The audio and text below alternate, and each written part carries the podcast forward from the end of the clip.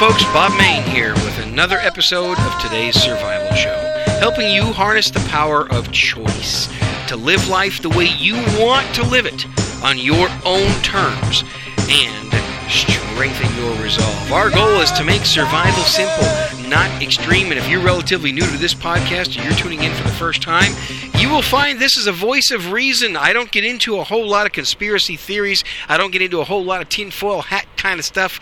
I just keep things rooted in practical common sense. I like to keep it that way. And we talk about how to thrive today so that you can survive tomorrow. That's pretty much the main goal. And this is episode number 70 of today's survival show.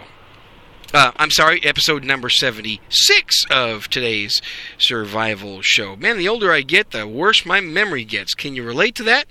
Anyway, uh, I've been doing a series on threat assessments and figuring out what's going on in our, our area. Today, I want to sidestep from that just a little bit. I'll, I'll throw some things in there about threat assessment today. But I also want to cover kind of cover some facts, some things for you to think about, some basic things that can go wrong. I want to talk to you about how things can go wrong. And I want to do a little myth busting today and destroy some common misconceptions about how disasters occur and how um, emergencies can happen. And then I'll also kind of, from there, talk about what happens if you lo- lose services, uh, what happens if you lose the ability to obtain water and food and power and light and things like that. So before I get into the topic, I just want to say to all of you who have been listening and participating in the forum, thank you very much. I want to knock out a couple of announcements. It's only going to take me about 60 seconds. The website's todaysurvival.com. The uh, forum, if you go to todaysurvival.com, click the forum button, it'll get you to where you need to go. Join our forum. We have excellent, like minded people there. And, uh, you know, great minds talk about ideas and concepts. My mentor taught me small minds talk about things, small minds talk about material possessions. Those are small minded people. Average minds talk about what are other people doing to them today, right? Oh, did you hear what my boss did to me today? That that's what average minds talk about. But great minds talk about ideas and concepts to solve problems. Great minds talk about how to improve their life, and that's what you got on our forum. a lot of great minds on there. They want to share their knowledge with you. So uh, get involved in that. And don't forget about the SAC Club, folks. Uh, I am going to add a new facet to it very shortly. But uh, this is government of the people, by the people, and for the people. It doesn't matter what your political beliefs are, folks. Get involved in the Survival Activist Club, SAC Club, Survival Activists Club. Some forum members are donating some books, and uh, I've got another prize I'm going to add to it pretty soon. So there's going to be about five winners, and you are going to be able to get some good knowledge and some good benefit from what we're giving away. All you got to do, read the rules, go to the main page at todaysurvival.com, check out the SAC Club. Uh, it's on the forum as well. Don't forget to uh, participate in that and become a winner. And that wraps up the announcements. I like to keep that short and sweet. You notice this is not a real commercial show, folks. I don't pack it with a bunch of ads. I don't spend six minutes talking about sponsors before I get into the main topic and stuff like that. Uh, this is not my full time job. This is a hobby of mine. I love doing this. I learn as much from this as maybe you do from listening to this show. And so it's something, and by the way, if you want to support the show, there is a donate button. This show exists completely on the generosity of listeners. Pay your own price, folks. If you feel like you get some benefit from it, great. You don't even have to if you don't want to. It's not going to hurt my feelings. If money is tight for you, pay off the debts first. Don't donate to this show. But if it's something that you feel like you can do and you want to, there is a donate button on the front page, and that's all I'll say about that. Okay, let's get into a few facts about what occurs out there. One disaster, one threat is people that steal from us, thieves. So I guess I am going to throw a little bit of threat assessment in here today, and let's talk. Let's talk about people who steal from you. Let's talk about basic thieves. The people who want to steal from you don't come waving some kind of a pirate flag. All right, they don't give you any kind of a warning. And, and I found a lot of this information on FerFAL's blog. If you haven't read FerFAL's blog, check that out. I'm going to put a link to FerFAL's blog in today's uh, show notes, and, and check that out. But they're not going to give you a warning, folks. They come like a thief in the night. They're sneaky. They're devious. You know, and, and, and also you get a lot of these internet commandos out there that think that people are going to start shooting at you from 200 yards away. This is how I'm going to get attacked, man. The zombies are going to come. A lot of people think, oh, the zombies are going to come.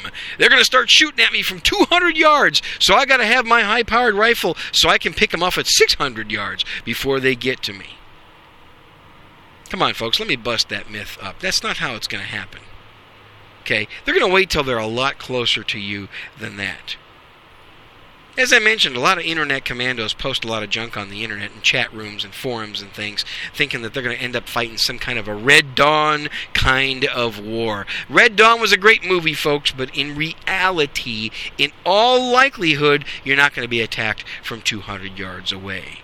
I don't even think you're going to be invaded by some kind of a military or militia. If the stink hits the fan, folks, I like to think that we're more likely to be standing shoulder to shoulder with our military men and women, not standing across the field from them and the odds are very much against a long distance encounter. Any of you have any idea what the average uh, self defense shooting takes place? What's the distance of the average self defense shooting? With a handgun, it's about three to five yards maximum. And you know what? With a rifle or shotgun, it's typically between about 18 and 40 yards. If you don't believe me, look it up. So the chances of you having to pick somebody off, pick off the zombies at 200 yards, just not likely. I'm not trying to pick on those of you that have AR 15s and those of you who are pretty good shots at 300 yards. Not picking on you at all. It's it's okay if you want to develop that kind of proficiency with your weapon and have that kind of you know accuracy with it. That's fine. I'm just saying it's probably not the most likely. The people who want to attack you are also not going to come riding on loud Harley Davidsons. They're not going to be dressed up in orange in a convict suit that just got out of prison. Okay? I mean, they're not going to let you identify them that easy. They're also not going to be wearing chains around their necks or leather jackets and tattoos everywhere. Most crime scene investigators report that victims will tell the investigator, hey, well, he looked just like a normal guy. He was dressed well. He wasn't very conspicuous. I didn't know that he had the potential to commit that much violence against me. Folks, don't expect an attack to come at you like it does in the movies. That's Hollywood. That's made for movies. That's made for entertainment. That's not usually the way that it happens. Okay? And it doesn't matter if you're an ex Navy SEAL uh, or you used to be on a SWAT team or, or you think you're some kind of a Rambo kind of person. Nobody really has a, a sixth sense that's going to tell you that there's some guy pointing a gun at your back when you're out there trying to fix your fence or take out your garbage or carrying your groceries into the house. So if you live in the country or on a farm, Think about that kind of stuff. And, and, since I'm on the subject now of people who live out in rural areas, and I grew up in a rural area, I grew up on a hobby farm. One of the things that we found out is one of the best security systems that you can have if you live out in the country is a dog, a good dog. Okay, the problem is though is that dogs can get killed and poisoned and often do get killed and poisoned. So even though they're a part of your security, don't rely on them completely. But they're, they're excellent warning signs. And, and, there are a lot of stories of people who have had multiple dogs poisoned all at once during a raid on someone's property. And I'm in the security business, folks. I'm in the uh, the home security business. It's one of the one of the facets of the job I do. I work for an electronics manufacturer in the security field. Now we make a large uh, variety of products, but one of them that we make is security alarm systems. And I talk to a lot of people that either have been broken into or I talk to a lot of people who have investigated break ins. And so many people report that the dogs didn't get the job done. Not completely. So you've got to have another layer of protection, and I strongly recommend a home security system. People who live in the country might be indeed safer when it comes to small time robberies and burglaries. But that same person in the country is probably more likely to be exposed to extremely violent home robberies. And just ask some of the members of our forum. There's been some people who on our forum who have been victim of that, and they've put that information on the forum. You should read that. All right. My, my my experience in the security business has also taught me two things. There's two things that attackers and robbers and burglars don't like. If you're taking notes, jot this down. Two things burglars don't like. Number one, they don't like to be seen. Number two, they don't like to be heard. They don't like to be seen and they don't like to be hurt. So when they assault a country home or a farm, they're usually going to stay there for hours or days torturing the owners. That's the point that I want to make. They know that if they're in the country, one of the reasons why uh, urban or, uh, why rural people are so subject to more violent crimes is because burglars know and, and, attackers know that it's harder for people to see them or hear them when they're in the country. So, getting back to what I said, they don't like to be seen or heard. So, they'll stay there. They're in the country, they're going to stay there for hours. And it's happened, and it's happened many times. So, think about that for those of you who live in the country. Now, if you live in the big city, eh, big cities aren't any safer either. Don't get me wrong. I'm not trying to say you're safer in the big city, not by any means. Okay? Those of us who live in cities, we have to face things like kidnappings and robberies and getting shot for the money in our pocket and stuff like that, and, and getting killed for a, a, $70 pair of tennis shoes that we might be wearing. You know, all kinds of stuff like that. So you might be thinking, all right, well, what's your point, Bob? What do I do? Well, I'll tell you, if I had to make a choice, country or the city, I'll, I'll, go back to the country. I long to be back in the country, folks. It's how I grew up. I grew up a country kid. I grew up a rural kid. I grew up where the nearest neighbor was over a quarter of a mile away down a gravel road. And that's what I long to get back to. The concrete jungle, I don't like.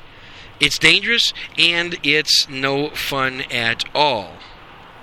So I would suggest, if possible, stay away from the big cities as much as you can. But if you do live in the big cities, try to organize your neighborhood.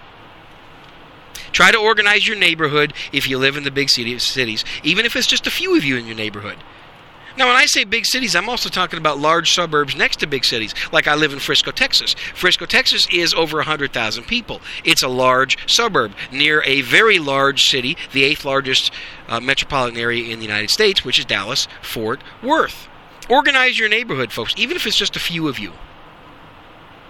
Even if it's just a few of you in your neighborhood that get together, that's better than nothing at all. The town I grew up in was a real small town, 2,200 people. 90% of them were farmers. And we were all very close knit people. And that taught me at an early age the power of people that are organized and that know each other. We were a very close knit group of 2,200 people. Everybody knew what everybody was doing. And I got to tell you, that's kind of frustrating. All right, because we also liked our privacy. And one of the problems that you have in real small towns, sometimes you don't have the privacy that you have in big cities. When everybody knows what you're doing, that can be kind of frustrating. But the benefit of that is we could still look out for each other very effectively. And by living in a small town community or a small subdivision, if you have friends or family that are like minded and think like you do, you can form a small community and you can feed off of each other and you can pool your resources okay as opposed to living in a big city. If you live in a big city you might think that that having neighbors within shouting distance means that you completely lose your privacy. I don't think so. A lot of people in big cities like to keep to themselves. So don't automatically think that if you live in a big city you're going to lose your privacy and that's a part of your survival that you're going to lose. Not necessarily so but it can work against you. All right, but think about this. It's the price you have to pay if you want to have uh, somebody uh, help you if you ever need it. Okay? Losing your privacy is, is kind of the price you have to pay. If you do organize and you do form groups, you might think, well, you know, I'm going to lose a little bit of sur- uh, privacy. And I see a lot of survivalists on the internet posting stuff on forums like, I don't ever want to become part of a group. I don't ever want to organize because I don't want anybody knowing what I have or what I do to prepare right? And they have this paranoid attitude about themselves. Oh, I just don't want anybody to know. I think losing a little bit of that privacy is sometimes, just a little bit of it, is a good price to pay if they are like minded people that you trust and you can organize and you can use your resources together to fight off any disaster that may come your way. If you want someone to help you, if you ever need it, you have to know them. You have to have some kind of a relationship with them, folks. So, to those of you that believe you're never going to need any help, from anyone because you got your rifle in your hand and you're scanning the sc- the horizon with your scope on your rifle every 5 minutes. You got your first aid kit, you got an ammo can, a few MREs in your backpacks and in your bug out bags and that's all you're ever going to need. Get real, folks. You can't go it alone. And in most emergencies, you're not going to be able to go it alone. And most of the people who survive through disasters are those who have a good deal of help. That's all the point I want to make on that. You might you might disagree, and it's okay to disagree, folks. If you got some disagreements with things I say, hey, this is a podcast, and my opinion sneaks out every once in a while. Have a good basis for disagreeing with me and send me a comment and let me just go ahead and, and take a little sidetrack here from this podcast and say, folks, I encourage comments. I encourage constructive criticism and I encourage comments. So go ahead and send it on. There's a comment section in the blog or jump on the forum and uh, and put a post there. There's a section in the forum for comments on shows that I do. Okay, now let me move to the next topic. I want to talk about services. No matter what type of disaster that you're involved in, more than likely services are going to suffer in quality and they're going to suffer in availability. And they might even disappear altogether. And you've heard this many times, but I'm going to say it again. Analyze the possible stink hit the fan scenarios that you could end up facing and determine which services in your area could be hit and affected by that stink hit the fan situation. Think about what the most likely scenario is. All right? But also, I want to encourage you to think outside of the box. Nothing ever goes according to plan, folks. One thing to remember about your survival plans is nothing is ever going to go according to plan. I mean, you know, this is kind of like even a football game. Let me use a sports analogy here. Uh, for those, I, I, know I have international listeners, so for those of you who listen internationally, you might not relate if you don't follow American football. But, you know, the coach makes a game plan. How many times does the game actually go exactly according to his game plan? Hardly ever. The same thing is going to happen to you uh, if you're trying to mitigate the impact of the disaster that just hit you. You may have a very carefully set of plans laid out, but the best laid plans often go astray, as we all know, and we've heard that bazillions of times. So have backup plans, have a plan B and have a plan C, and think about what's likely to affect you. Is it a hurricane? Is it a wildfire? Is it a flood or a tornado? All right? Even nowadays, folks, a terrorist attack is not so far fetched anymore, is it? Especially since 9 11 and since what we've seen lately in the last three or four years. Now, let's talk about some consequences of not having any services available to you food, water, emergency care services, things like that. If there's no power for a long period of time, then you need to do something about all the meat you have in your freezer, for example. Okay? If you're storing a lot of food in your freezer, can you dehydrate it or can you can it?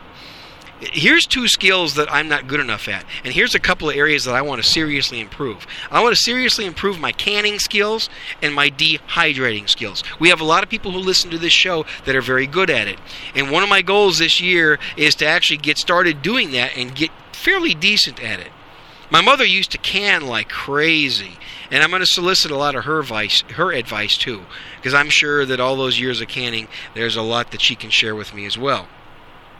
Okay, you have to think about what kind of supplies do you need for dehydrating and canning your uh, your meat. If you store um, all of the stuff that you need uh, for canning and, and, and freeze drying and things like that, how much room is it going to take?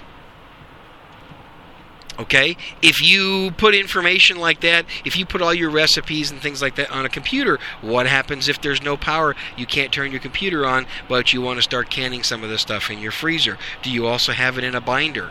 Uh, have you made a survival binder, folks? If there's no power, your computers are not likely to work. You you could be left with just the uh, the battery that you have in your laptop, and that's it. And once that's gone, you may not have a way to power your computer. Yeah, maybe you could go plug it out into the uh, cigarette lighter DC power of your car, but even that's limited. All right, when your car runs out of gas, now you can't run your laptop computer off of that the DC power in your car anymore, and you're kind of stuck. Have you printed out all kinds of information and made a survival binder in print form, ladies and gentlemen. I don't care if you have to go out and buy a thick 4 inch binder. You're probably going to need all that space. And you've heard me mention many times, you know, keep important information printed out in a binder, even recipes, even recipes for cooking food, even recipes for canning, including all your maps and all your plans and everything. So that's some of the consequences of not having any power. Now let me talk about water. Okay, an often discussed survival topic. I'm going to give a little bit of a different twist to water right now. Okay, most people can't survive very long without water. We all know that. And if you're in an urban area, if you're in the city, you might find that the water could be a very poor quality if a disaster happens. And in that case, you're going to have to learn to make good use and own a good water filter. Now, you might be asking the question, well, what if there's no water at all? Okay, Bob, I got the filter, but what if there's no water at all? And that's actually a legitimate concern. I mean, consider a large scale disaster in a city, and, and maybe it could be several hundred square miles large.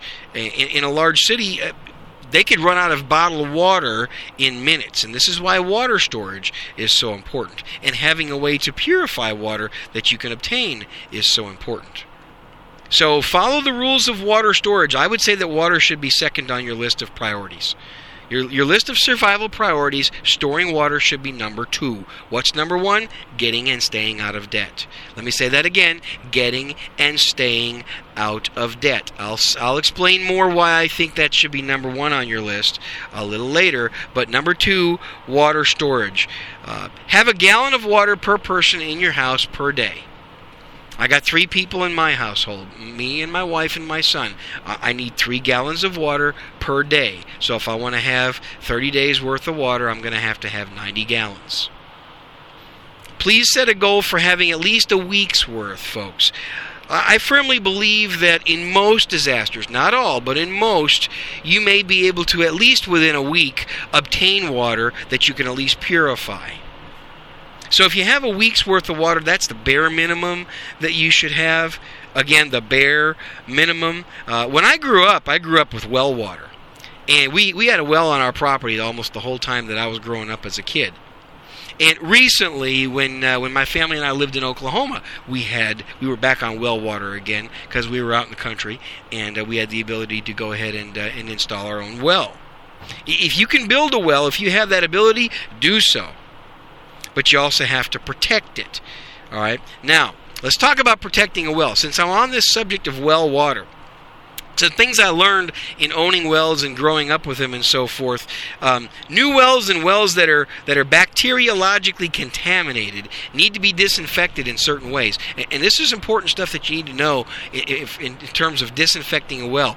If you're new to having a well, uh, make good notes on this. Those of you who have had well water for a long time, I think you probably know this, but I'm going to go ahead and review it anyway. Disinfecting your well.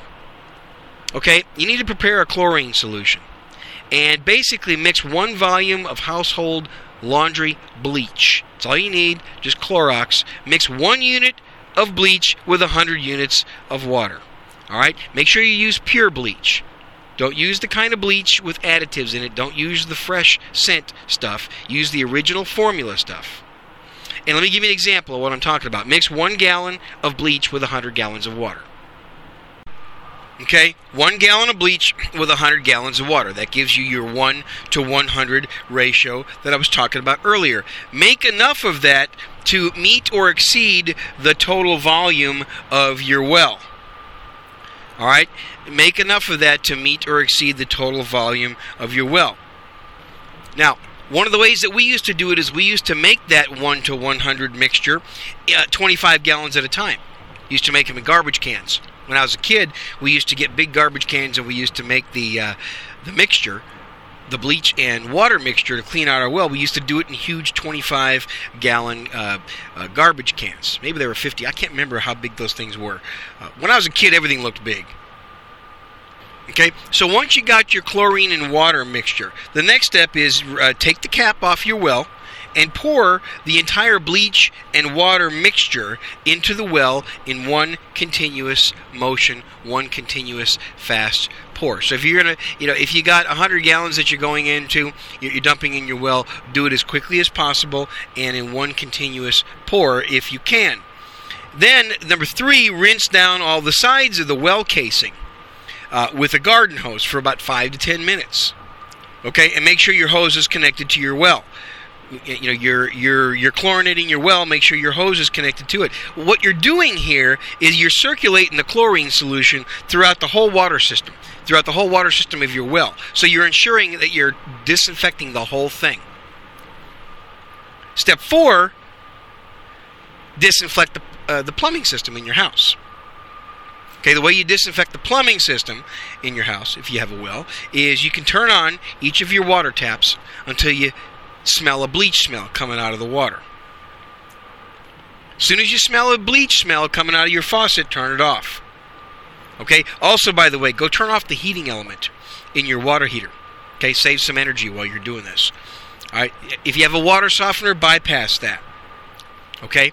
Um, by doing this, by bringing, by opening up your faucets and opening up your taps until you hear, until you smell, excuse me, a little bit of bleach coming out of it, now you've ensured that the chlorine solution that you made has made itself from the well into your entire plumbing system, disinfecting that too. After you get to that point, let the chlorine solution remain in your entire system for 12 hours minimum. We used to do it for a whole day. All right. So, and those days were not much fun uh, going without the fresh water for 24 hours, but it was a small price to pay to have a good, clean, disinfected well. Okay, after 24 hours, pump all the chlorine solution out of the well by just taking a garden hose and running the water to an area where the chlorine is not going to do any damage. So just hook up a garden hose on the side of your house and uh, find an area. Remember, the chlorine is going to kill uh, kill grass and stuff like that. So try to find an area where you can dump all that, where you can you know drain all that chlorine water out of the system, and uh, and then you know begin hosing, begin using the hose to get it all out. One thing I want to warn you about is don't dump all that chlorine solution into your private septic system. And if you happen to be on public sewer, check with the city before you start dumping it into the sewer system. All right? Pump that water until you can no longer detect any chlorine smell. So you got the garden hose hooked up to the faucet and you're pumping out all that chlorine solution that's in your well and in your plumbing system. Go smell it every once in a while and keep running it until you don't smell any more chlorine at all. And I'd suggest you go to every cold water tap that you have on the outside of your house and do that. So you, cause you, so you make sure you get all that chlorine solution out of each tap.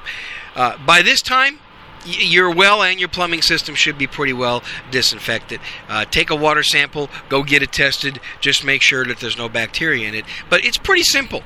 Uh, it's not that difficult to do, and uh, you know, doing it once a month, I'd say would probably be a, go- a good thing. Uh, at least I would do it once every 60 days, keeping that disinfected. Part of a survival skill if you have well water. Okay, I don't think I forgot anything there, but if I did, if some of you who are uh, currently on well water right now and I messed up, forgot something, set me straight, send me a comment, or put a, uh, a comment on the forum. But I wanted to throw a little bit of a uh, little bit of that in there since we're talking about well water and stuff like that. I wanted to give you some tips on uh, disinfecting your well or remind you of some things maybe you forgot. Make water near the top of your survival priority list. Another thing to consider is water also might become a very valuable and sought after commodity after a disaster. It could be worth some high trade value. Think about that. If you are the source of good, clean water, you may have a commodity on your hands. Um, I would say saving water comes before accumulating more firearms or more medicines, and it should even be com- it should even come before food. Make food number three on your list. Make shelter number four. Water, food, and shelter. But get out of debt number one. Again, I'll talk to you about that later. But save as much water as you possibly can. Okay, if you don't have a well, uh, you know, buy water in plastic bottles. Wait till it's on sale. Uh, get it in uh, in three liter bottles if you can, and um, you know keep them keep them well stored. Preferably uh, in a place where you know it's. I, I wouldn't. I wouldn't. I wouldn't keep them in a hot place. I'd keep them in a cool place. Uh, preferably inside of a black garbage bag if you can, to keep it away from sunlight the water's going to pick up some of the plastic taste after a few months if you're putting it in plastic bottles. Now, if you're buying already bottled water that's brand new and you're buying it in the plastic bottles, you probably it would have you'd have to store it for a really really long time for it to pick up some of the plastic taste from that. But if you're kind of the person that's refilling milk jugs and things like that, that's not typically advisable. But if you're doing that, you're going to have to make sure you store it properly and probably rotate it a lot. The key for water storage, if you're in the city and you don't have well or you don't have some kind of a natural water supply. The key for water storage is rotation, rotation, rotation. Okay, and in closing on this subject, I want you to think about something. Even an economical crash if that's a disaster that you're preparing for, and of course, a lot of us right now could be preparing for the economy to crumble because uh, the way things are going now, it looks like that's probably inevitable at some point. Even an economical collapse can cause problems with the water supply. It'll cause problems with the water company, which reduces their ability to maintain good, uh, safe, available drinking and usable water. That water company is going to go into cost cutting mode just like anybody else. And then they're going to cut the services as well. And it's always the little guy that has to pay for it. It's always the little guy that gets that suffers. The people, those of us who are dependent on a city water supply. And, and the same would go for floods or chemical or biological attacks. Water requires a lot of delicate care, and it's going to suffer, no doubt, when the stink hits the fan in one way or another. So, few thoughts there on water that I wanted to share with you and uh, give you some things to think about. Now, let's talk about power. That's another service that often is going to be lost in a disaster. Let me start with generators. Generators are great if you can afford one. I would not say that you should make a generator first on your priority list, but if you can afford one and you can store the gas necessary to run a generator, have at it. That's terrific.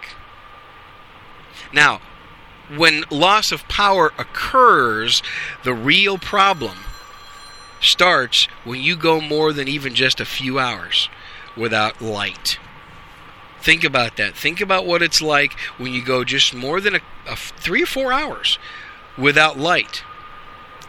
Okay? Without powers, the days get a lot shorter, don't they? Once the sun sets, there's not much you can do. Maybe you can work around the house a little bit, uh, but if you don't, you know, as long, as long as you can do work without needing any power tools, you're fine. Crime also increases when there's no power. When the lights go out, the criminals come out. All right? So whenever you're going somewhere in a blackout, make sure you got a flashlight, make sure you got your gun, make sure you're ready. I'm going to talk about flashlights in a little bit too, since we're on this subject. But being in a city without light, for those of you who live in the city, uh, I'm talking to you right now. Being in a city area without light can be real depressing after a while, too.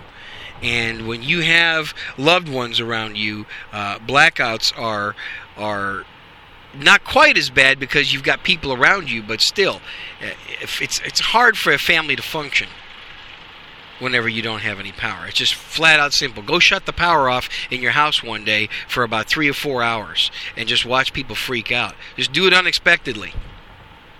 Okay? See what happens. See how people react. See what people do.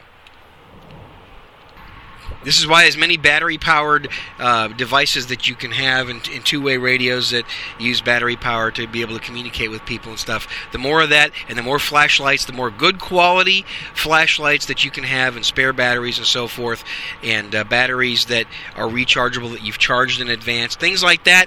Uh, that that's so critical. Flashlights. Now, since I'm talking about the loss of power, let me talk about flashlights. You never have enough flashlights. I'm a firm believer that flashlights are like hundred dollar bills. I'm serious. Flashlights are like hundred dollar bills. You never have enough of them. Have several good quality LED flashlights. They're not very expensive. They're worth their weight in gold if there's no power. A powerful flashlight is also necessary. Get yourself also have one of those big, huge, powerful ones. All right, something like a big Maglite or something, or one of those big, huge Surefire lights. Especially if you have to, if you live out in the country and you got to check your property. All right, but for more of the regular stuff, like making food and stuff, uh, going to the bathroom, or doing stuff around the house, uh, you may also want to get one of those LED headlamps. Those headlamps that you strap on uh, that are LED, battery powered, those things are great. Those things can be lifesavers. Even if there's not a disaster, those LED headlamps come into uh, they come they're, they're very handy. They're great for working on stuff in in dark places. Again, even if there's no disaster.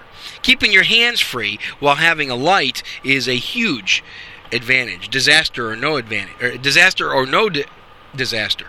Okay, rechargeable batteries for your lights are a must, or else you're going to end up uh, going broke when there's no power. Buying batteries.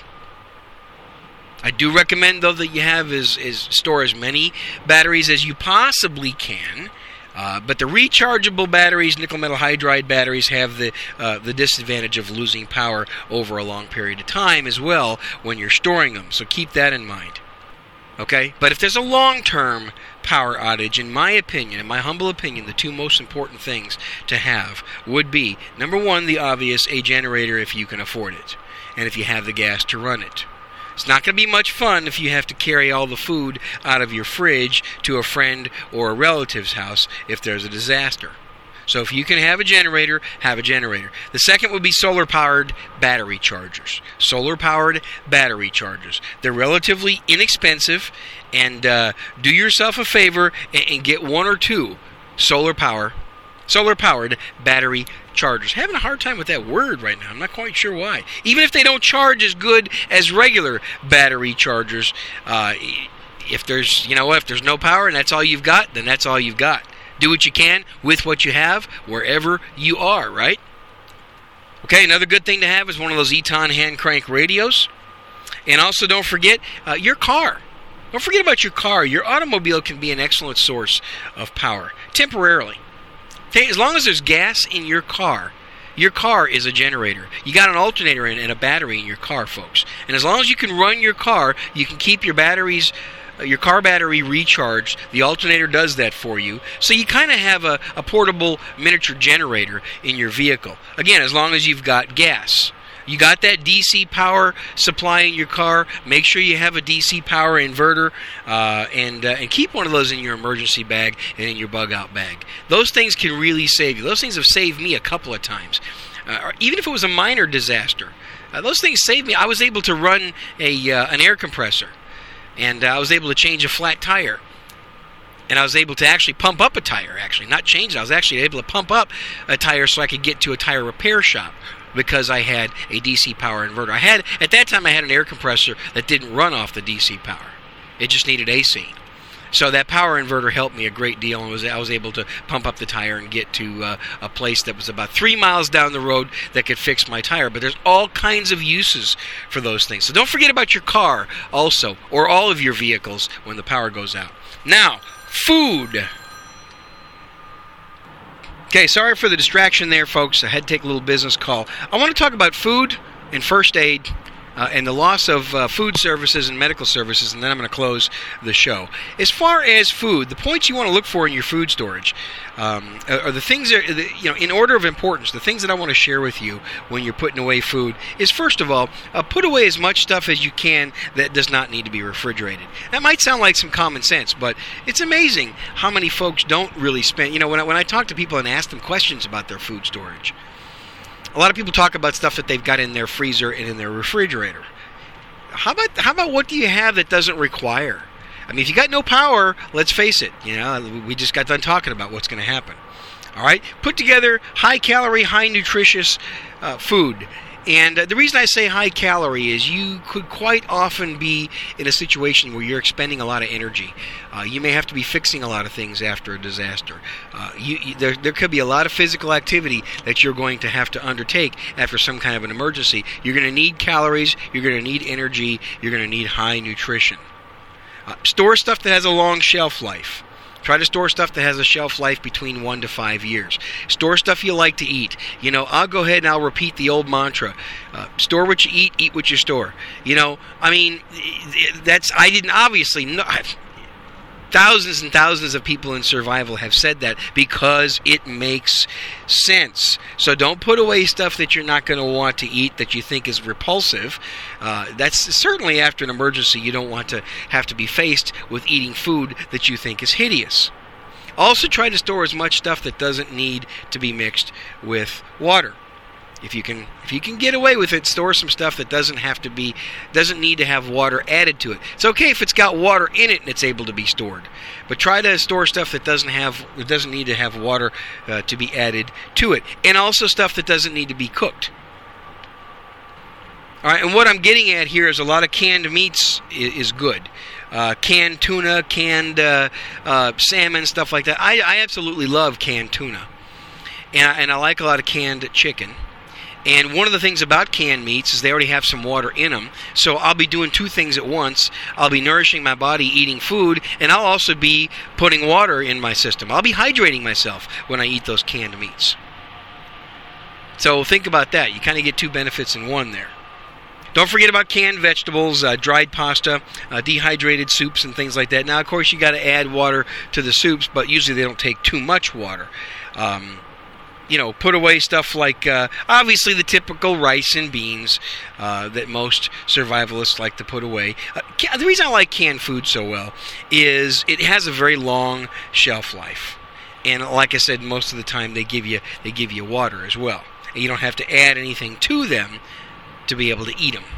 Okay, just be careful you don't dent the can. By the way, um, denting the can can cause some air to get inside and ruin the meat. So think about that. Uh, try to store them where they're not going to get damaged. And uh, you know, talking about that, another reason I like canned tuna is because you can do things, all kinds of things with tuna. You can mix it with uh, frozen vegetables. You can mix it with rice. Uh, all kinds of things that you can do with it, and, uh, and make it taste fairly decent if you don't like the the taste of pure tuna. And don't forget about canned fruits uh, and even canned nuts. And of course, those of us with gardens, uh, you know, do I really need to get into that? I think we all know that, that a, garden should be a top priority, even if it's a small garden. Even if you're just dr- growing some tomato plants and potatoes, you know, something simple. Uh, just some simple basics like that in a, in a disaster can go a long, long way, especially if it's all you got for a few days. And of course, fruit trees. Uh, if you already have fruit trees, great. Uh, if not, get fruit trees uh, started. And by no means am I an expert gardener, but I do realize the importance of having the basics, and I do understand that it's not too hard just to grow some basic uh, food producing plants for yourself. And those of you, I know there's a lot of you who listen to this show that also have gardens and also have animals as well. We got one member just recently built a chicken coop and raising chickens. That's awesome. I mean, that's just uh, those types of things are just irreplaceable uh, after a disaster. Let me tell you.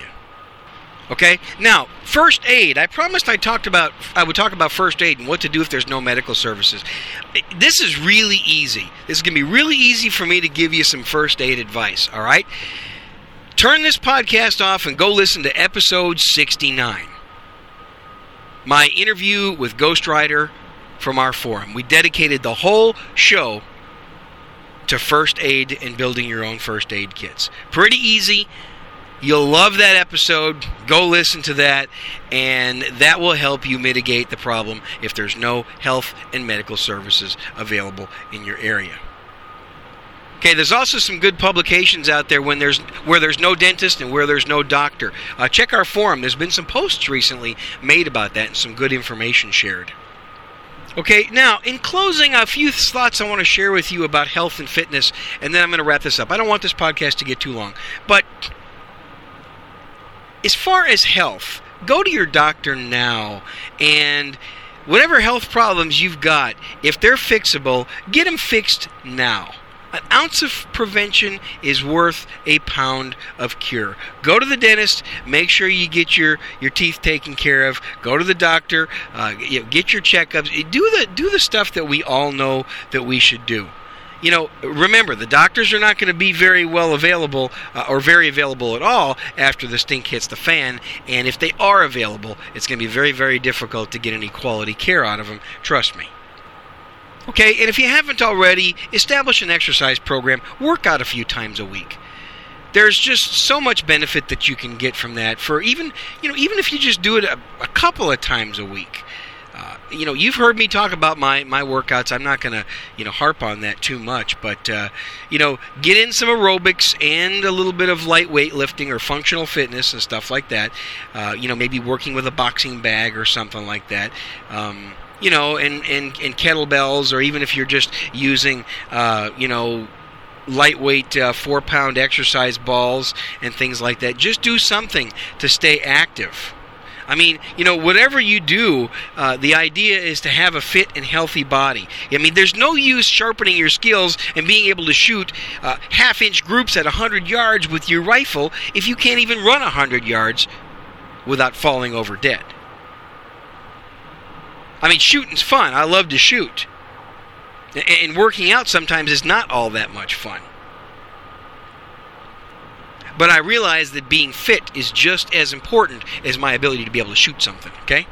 So that's kind of what I'm talking about. You know, if you're the kind of person that spends uh, three hours a week on your shooting skills, but you got no time to devote to your health and your body, uh, you, you could find yourself seriously lacking. And uh, if you got to carry your bug out bag, if you have to carry a kid, uh, several several hundred yards or, or a quarter mile or half a mile or a mile or whatever after a disaster, what are you going to do? What are you going to do if you're not in shape to do that?